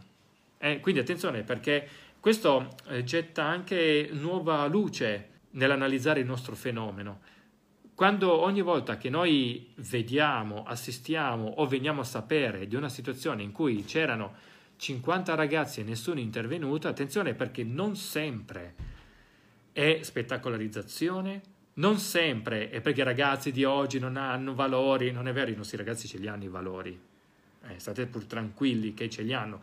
Alcuni casi siamo noi che non li aiutiamo a svilupparli, però vi assicuro che i valori li hanno molto più spesso di quello che pensiamo noi. In altri casi si verificano più questi pensieri di gruppo, per cui eh, viene sempre più difficile, più analizziamo, io più analizzo questi fenomeni e più mi viene difficile parlare di colpe. Infatti, quando tratto con i, con i, ragazzi, io parlo sempre di responsabilità. Attenzione ai termini, a volte parlo di colpa quando voglio proprio entrare dentro come un caterpillar, ma quando invece voglio proprio trattare la questione eh, senza porre barriere, senza, cioè, facendo in modo che arrivi anche ai nostri ragazzi un certo tipo di messaggio, io parlo di responsabilità, sposta completamente il focus perché comunque all'interno di un atto tutti hanno delle responsabilità di un atto di questo tipo. Eh. Ecco, eh, trolling e hate speech sembrano due pratiche simili, perché se andiamo a vedere che cosa fa il troll, che cosa, eh, che cosa fa l'odiatore online, potremmo definirlo così, sembrano la stessa cosa, in realtà cambia completamente la dinamica e cambiano anche, sì, anche i comportamenti manifesti tutto sommato. Il troll e per trolling si intende l'atto di commentare non necessariamente in modo negativo, ma eh, il troll è colui che si inserisce in una discussione online con l'unico scopo di mettere in difficoltà gli altri commentatori oppure chi ha scritto il post. Attenzione perché in questo caso noi non parliamo necessariamente di cose negative, di bastardate, di commenti bastardi. Eh? Attenzione, noi ehm, stiamo parlando proprio di mettere in difficoltà. Ad esempio, quando troviamo una persona che commenta in un modo, noi rispondiamo attraverso dei ragionamenti logici, allora quella persona commenta magari in modo completamente opposto rispetto a prima, pur di andare contro il nostro pensiero. Lo scopo qual è? Quello di farci saltare per aria, di farci esplodere. Invece il discorso del hate speech è completamente diverso, ossia il, ehm, il vero scopo dell'hate speech è quello di farci male attraverso i commenti negativi. Quindi attenzione, non metterci in difficoltà perché un po' come il troll che poi si diverte a vedere come noi non siamo più in grado di gestire la conversazione, di come stiamo andando in confusione. Eh? Lo scopo dell'odiatore online, proprio dell'hate speech, è quello di proprio farci del male, di farci stare male, di farci sentire male, come attaccandoci, denigrandoci, insultandoci e spesso fatto anche in modo subdolo. Ad esempio pensiamo a, ai VIP, beh anche non necessariamente solo i VIP, però molti VIP, ossia eh, quando pubblicano contenuti, foto, video in cui ad esempio sono presenti i loro bambini, magari figli piccoli di qualche anno, allora ecco che eh, questi late speech in questo caso che cosa fa? Va ad insultare, a denigrare il bambino piccolo per colpire l'adulto, quindi eh, per colpire eh, l'amor di mamma, l'amor di papà. Questo è molto importante. Sì, poi ci sarebbe tutto un capitolo da aprire sull'opportunità o meno di eh, condividere foto, video dei propri bambini. Questo poi è un altro discorso. Eh, insomma, anche lì mh, mm, c'è, da, c'è, da, fare molta attenzione, eh, per, non solo per il fatto degli insulti, eh, ma mh, mm, anche perché in alcuni casi, anzi purtroppo sempre più spesso, le foto dei bambini vengono prelevate molto facilmente eh, dai pedofili che a loro volta poi le rivendono o le scambiano in, eh, nei loro mercati interni, perché nell'underground esiste proprio un vero e proprio mercato di contenuti eh, po- pedopornografici ad esempio. Ma attenzione perché per pedopornografia e noi solitamente intendiamo le, quelle cose veramente inguardabili, impensabili, vengono i brividi solo a pensarci, di ad esempio atti sessuali compiuti a danni di bambini o bambine.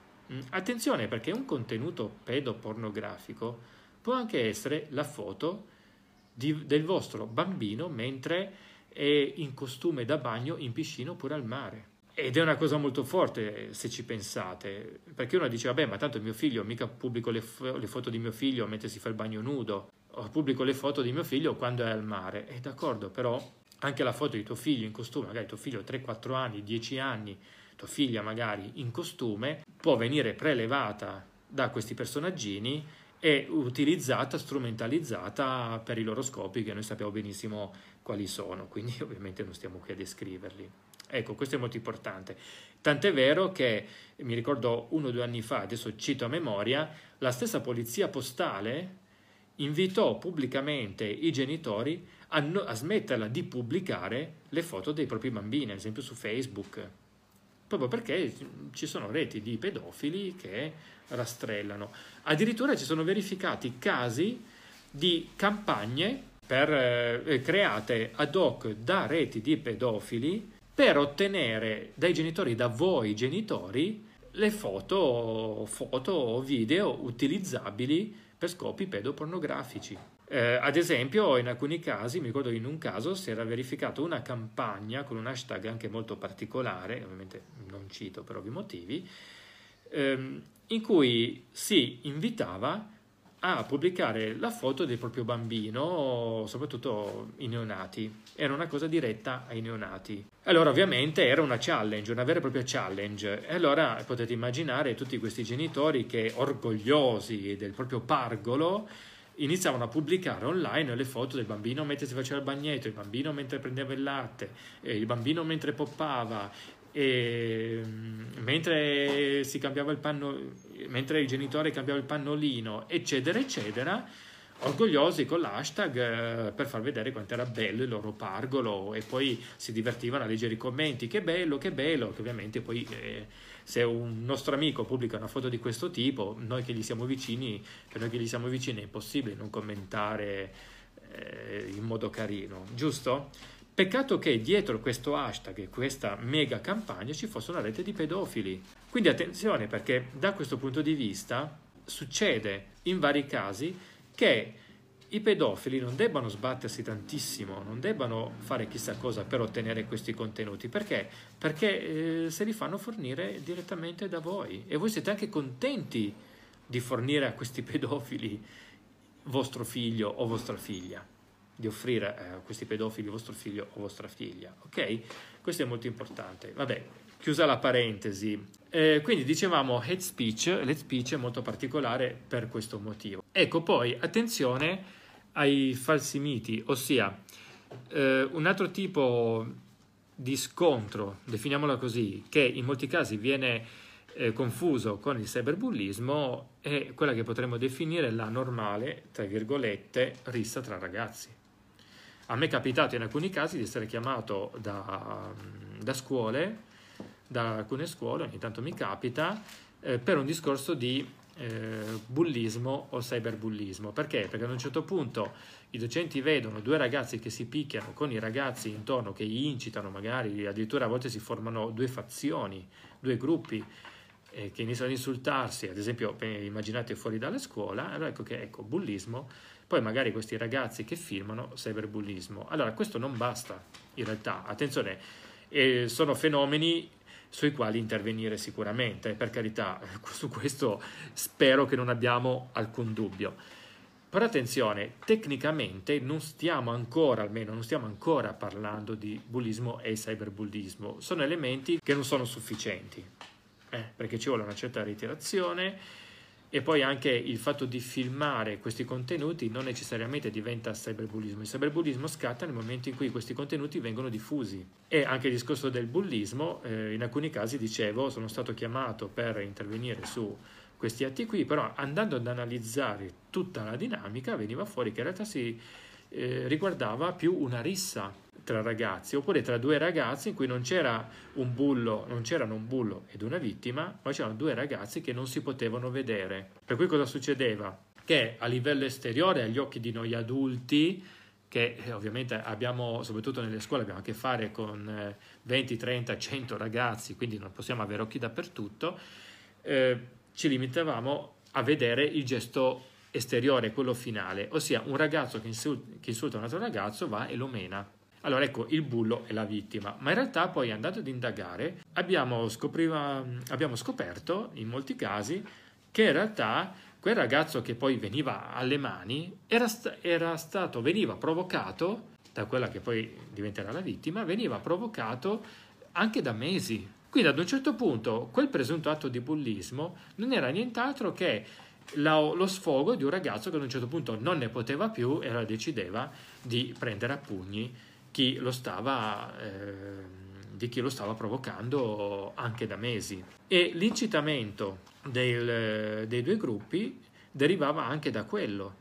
Perché? Perché ad un certo punto scoprivi che quel ragazzo che, si, che ad un certo punto si configurava come vittima, in realtà faceva di tutto per essere, per rendersi odioso anche nei confronti del gruppo, che a un certo punto non ne poteva più. Allora ecco che quando uno di loro ad un certo punto è scattato e ha iniziato a sfogarsi, allora ecco che anche loro hanno vissuto questo sentimento di rivalsa nei confronti di chi li provocava ormai da tantissimo tempo.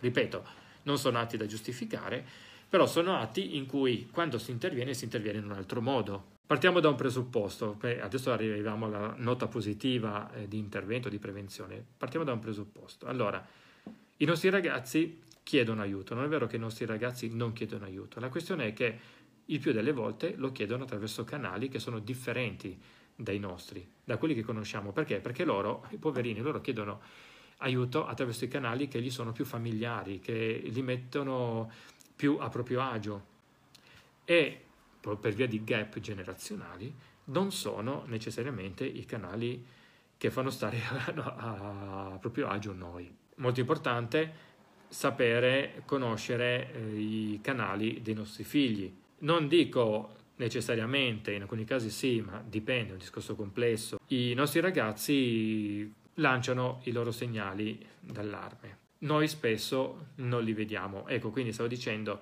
eh, voi sapete su quali canali digitali in questo caso operano i vostri ragazzi? Hanno un account Instagram o più di un account in genere? Eh, sapete, voi sapete se hanno un canale YouTube? Eh? Facebook no, perché tanti nostri ragazzi non ci stanno su Facebook. Diciamo, questi due in linea di massima, ma ne esistono tanti altri. Sapete a quali giochi stanno giocando i vostri ragazzi? E via di questo passo. Questo è molto importante perché solo attraverso questa conoscenza poi possiamo capire meglio se quando i nostri ragazzi hanno veramente bisogno di aiuto, perché se i nostri ragazzi hanno bisogno di aiuto, molto probabilmente lo comunicheranno lì. Oppure siamo in contatto con i professori, con i docenti della scuola? Siamo in contatto con i genitori loro, degli amici di nostro figlio? I gruppi di WhatsApp, carissimi adulti, non usateli solo per litigare o per mandarvi a quel paese.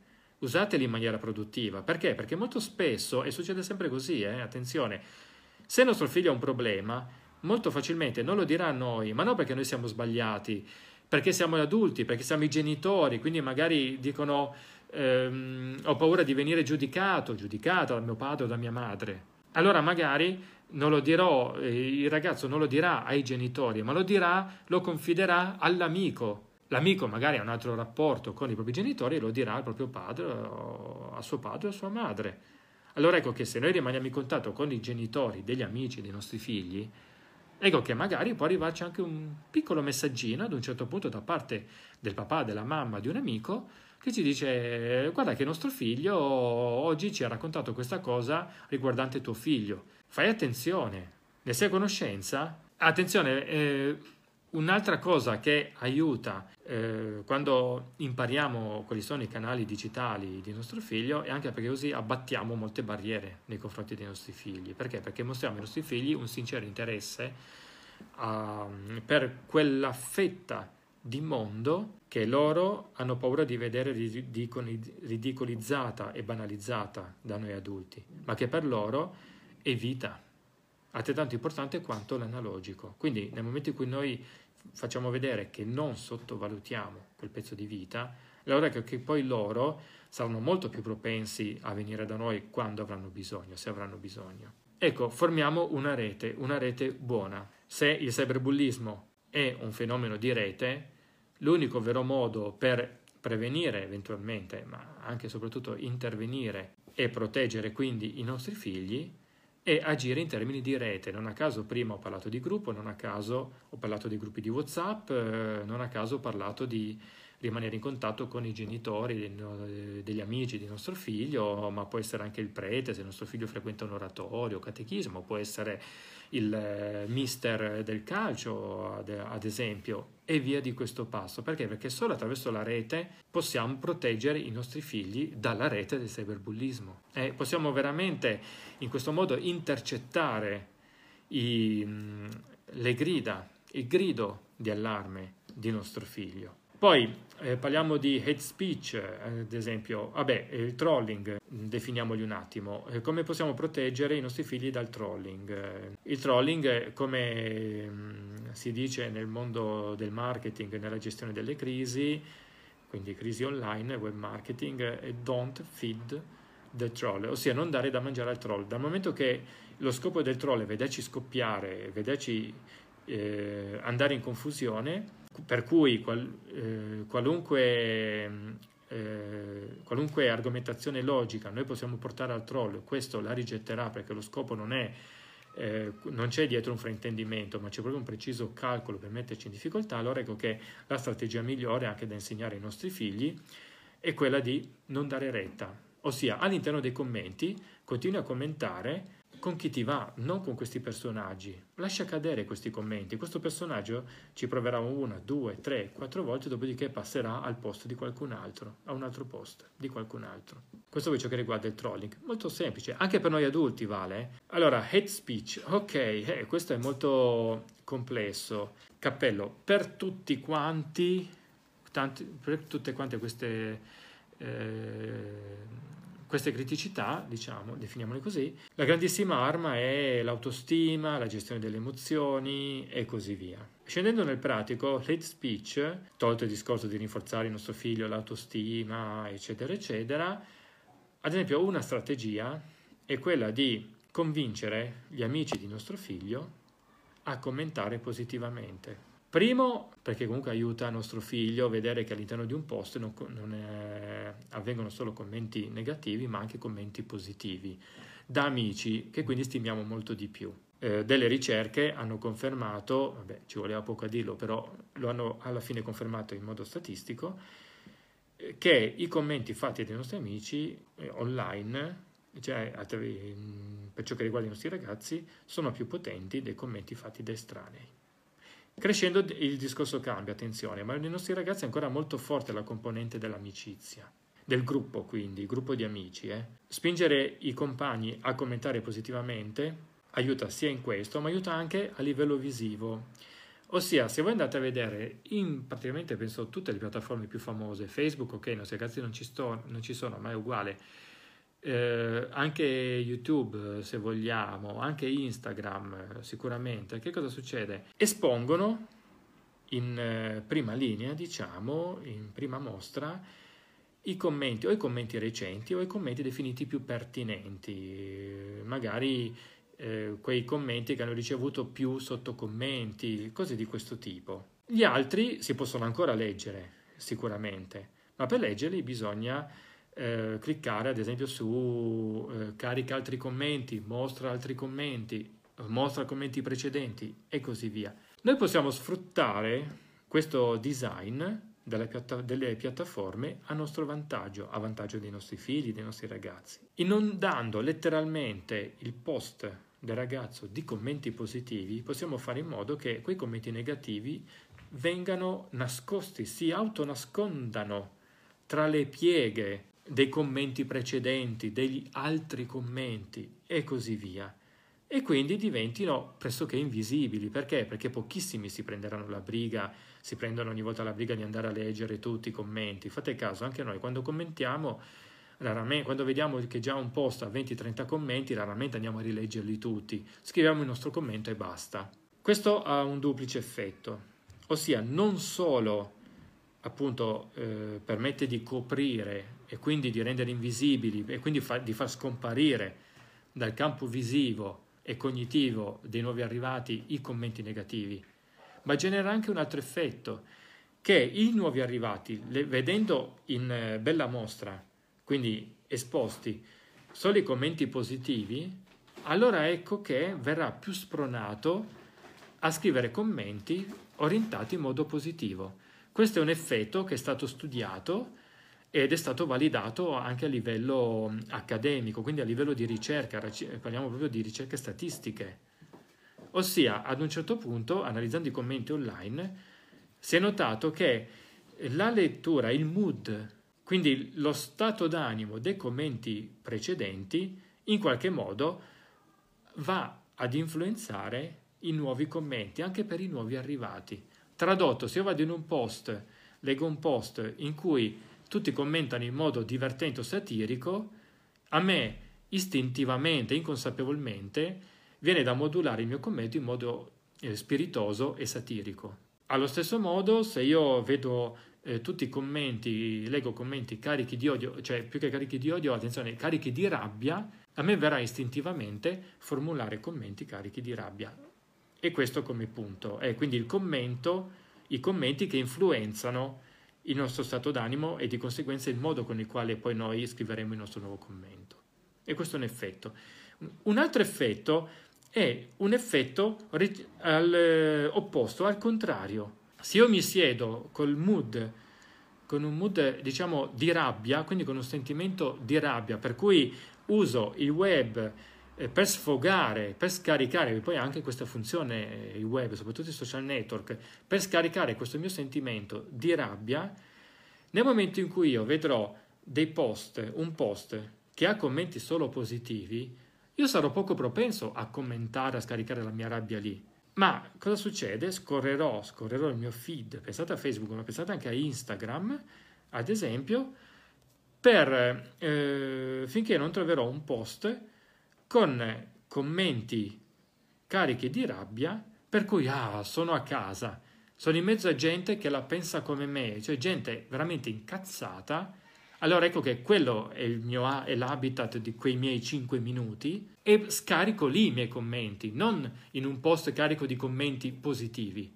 Attenzione, questo è linea di massima, eh? però diciamo che ha anche un effetto, il fatto di non dare di commenti positivi un post in modo da far emergere, da mostrare poi a prima vista, quindi mentre scorro la schermata, eh, solo i commenti positivi, ha anche l'effetto collaterale positivo, positivo di indisporre, di eh, rendere quel posto meno interessante a chi sta già montando e, nutrando, e nutrendo pardon, sentimenti di odio e carichi di rabbia, per cui quella persona lì passerà automaticamente, istintivamente ai commenti, ai post successivi e via di questo passo. Okay? Ora, velocemente, eh, porn revenge, come si, ci, si difende i nostri ragazzi, come difendiamo i nostri ragazzi dal porn revenge? Beh, empatia, soprattutto, ma anche educazione all'empatia, educazione alle emozioni, questo sempre, ma anche educazione alla sessualità. Si, può fa- si possono fare interventi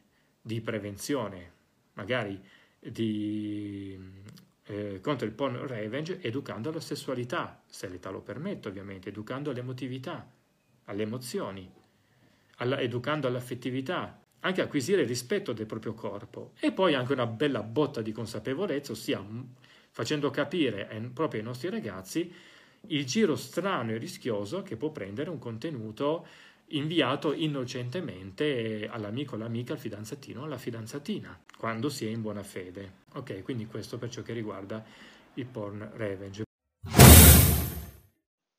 E anche questa puntata volge al termine. Prima di salutarci vi ricordo che potete trovare questo episodio, così come tantissimo altro materiale, link, riflessioni, discussioni, articoli sul canale Telegram Psicologia del Digitale e delle Nuove Tecnologie oppure sul portale www.bullismoonline.it. Comunque trovate tutti i riferimenti e i link nella descrizione anche tutti gli altri canali attraverso i quali potete seguirmi e potete anche contattarmi.